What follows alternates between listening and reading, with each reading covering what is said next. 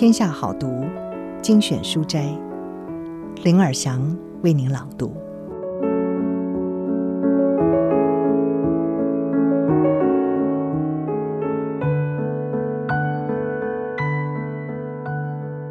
今天要为您朗读的是《当我们一起》，疏离的时代，爱与连结是弥平伤痕、终结孤独的最大复原力量。二十一世纪是个孤独的世纪，现在是最容易与人连结的时代。但是，不论哪个族群，教育程度高低，有钱或没钱，共同点就是都曾经感到孤独。美国超过百分之二十的成人经常感到孤独，被社会孤立。孤独可以说是二十一世纪快速蔓延的新流行病。相互连结。是我们与生俱来的生存超能力。本书的作者是维维克·莫西，他是美国总统奥巴马、拜登最倚重的公卫大臣、抗疫大将。身为国家医生，他研究重要的健康与疾病问题，发现现代社会最难治愈的不是心脏病或者是糖尿病，而是孤独。而且孤独与许多疾病相连，也形成了恶性循环。他积极投入相关研究，从流行病学的角度来拆解孤独。这本书就是莫西呼吁社会重视孤独问题的专书，也是全面解读孤独与提出解方的第一本书。今天的书斋内容是：社交悲剧，在关系最密切的时代，但是我们不会谈恋爱。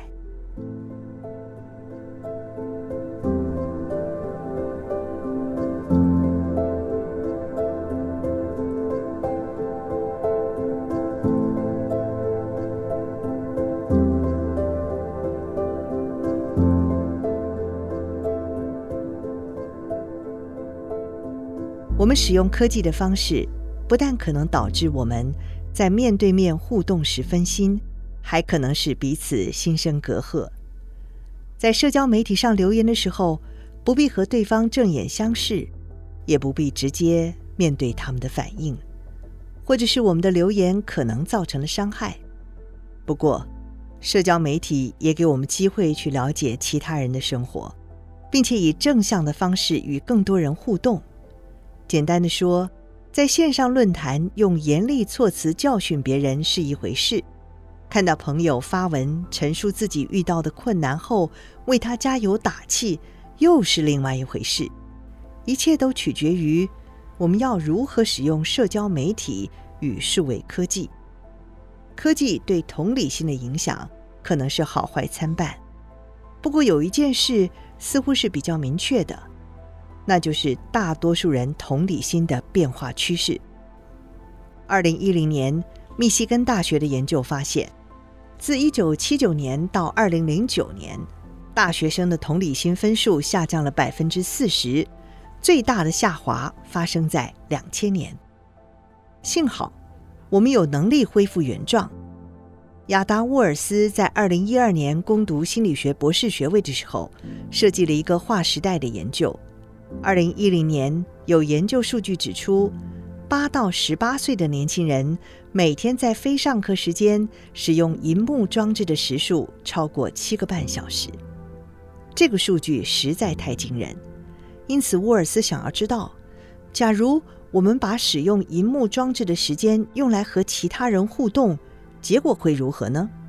因此，他找来了五十位公立学校的学生。让他们参加为期一周的户外教学营队，在这段期间，完全不让他们接触电视、手机和电脑。沃尔斯另外找了五十位学生，请他们按照平常的方式使用荧幕装置。这两组学生在实验前后都接受测验，利用呈现情绪状态的照片和影片，评量他们解读情绪的能力。沃尔斯发现，参加营队的那组学生在照片和影片测验的得分都比对照组高很多。不论参加营队的影响是使哪一群学生远离科技，或者是让他们有机会在大自然里彼此互动，麻省理工学院的教授特克认为，沃尔斯的研究结果证明，我们有恢复原状的能力。仅仅只要五天不用手机，同理心水准就回升了。为何会如此呢？因为那群学生有机会彼此交流。不过，假如人们使用科技的目的是为了要逃避悲伤、冲突、失望，以及建立人际关系必须付出的辛苦，那么要远离科技就会变得比较困难了。我们选择不去和朋友面对面把误会解开，或者是为真正的问题找到共同的解决方法，而是躲进网络世界，把大量的时间耗在从来不问隐私的朋友身上。这是个比较轻松的选择，但最终会使我们变得更孤独。对于感到孤独的比例，每个研究提出的数据有些差异，但是研究者发现，青少年与二十岁到三十岁出头的年轻人是最容易感到孤独的高峰期。另外两个高峰是五十多岁和八十多岁。临床心理学家凯瑟琳·史坦纳·阿黛尔告诉我，数位时代的年轻人所面临的社交悲剧，可以用一位年轻女性的说法来做个总结。她说：“这实在是很讽刺，我们是人类历史上连结最密切的世代，却一点儿也不会谈恋爱。我们不知道怎么和别人调情，要喝到烂醉才有办法和别人上床。”而且在上床前，甚至不必和对方碰面。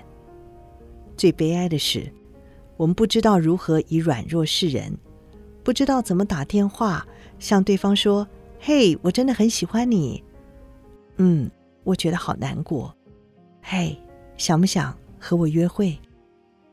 史坦纳·阿黛尔说：“这些孩子有很多人在成长过程中一直被父母断线。”小学生、中学生、成年人、年轻人都使用相同的词汇：悲伤、生气、孤独、愤怒、沮丧。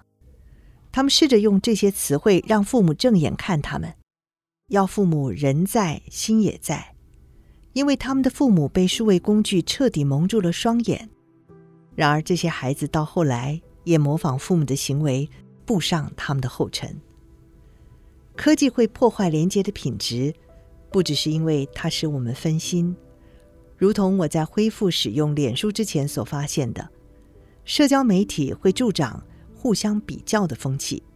我们总是拿别人的身材、穿着打扮、厨艺、房子、度假内容、孩子、宠物、嗜好，以及对世界的看法来和自己做比较。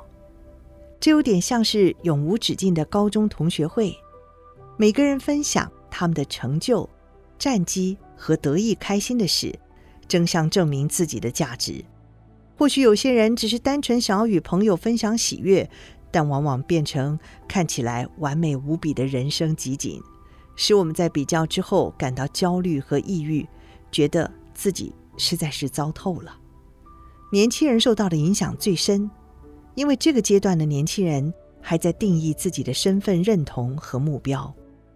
此外，数位管道也提供给我们看似无穷无尽的选项。使用交友应用程式的时候，我们可以不断向左滑，代表不喜欢这个人；和向右滑，代表喜欢这个人。一次又一次有看不完的人选。我们确定要选某个人之后，很快又会改变主意。因为虚拟世界的供应链向我们允诺，当我们下次登入的时候，它会给我们更好、更棒的选项。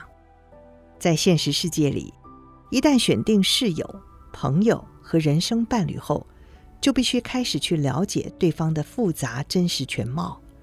这很麻烦，而且有可能不喜欢后来的发现。于是，寻找完美对象的念头，有效阻碍了我们做出承诺。但完美是科技与现代文化营造出来的假象，它会使我们抹去人性的真实面，不断的漫游，无止境的追逐理想对象，注定会为我们带来焦虑与孤独。讽刺的是，科技也削弱了我们独处的能力。社交媒体无时无刻的陪伴，使我们误以为自己永远不需要独处，也使我们误认为，假如感到孤单，就代表我们有问题。然而，独处是有必要的。我们需要属于自己的时间和空间。我们需要经常释放脑袋，任它天马行空的探索游荡，不受网络演算法与自动播放广告的指挥。独处使我们能够自在地和自己相处，进而使我们在与他人互动的时候，能够更自在地做自己。这种展现真我，将有助于打造更强韧的连接。展现真我。就是将自己脆弱的一面示人，只有勇敢的人才办得到。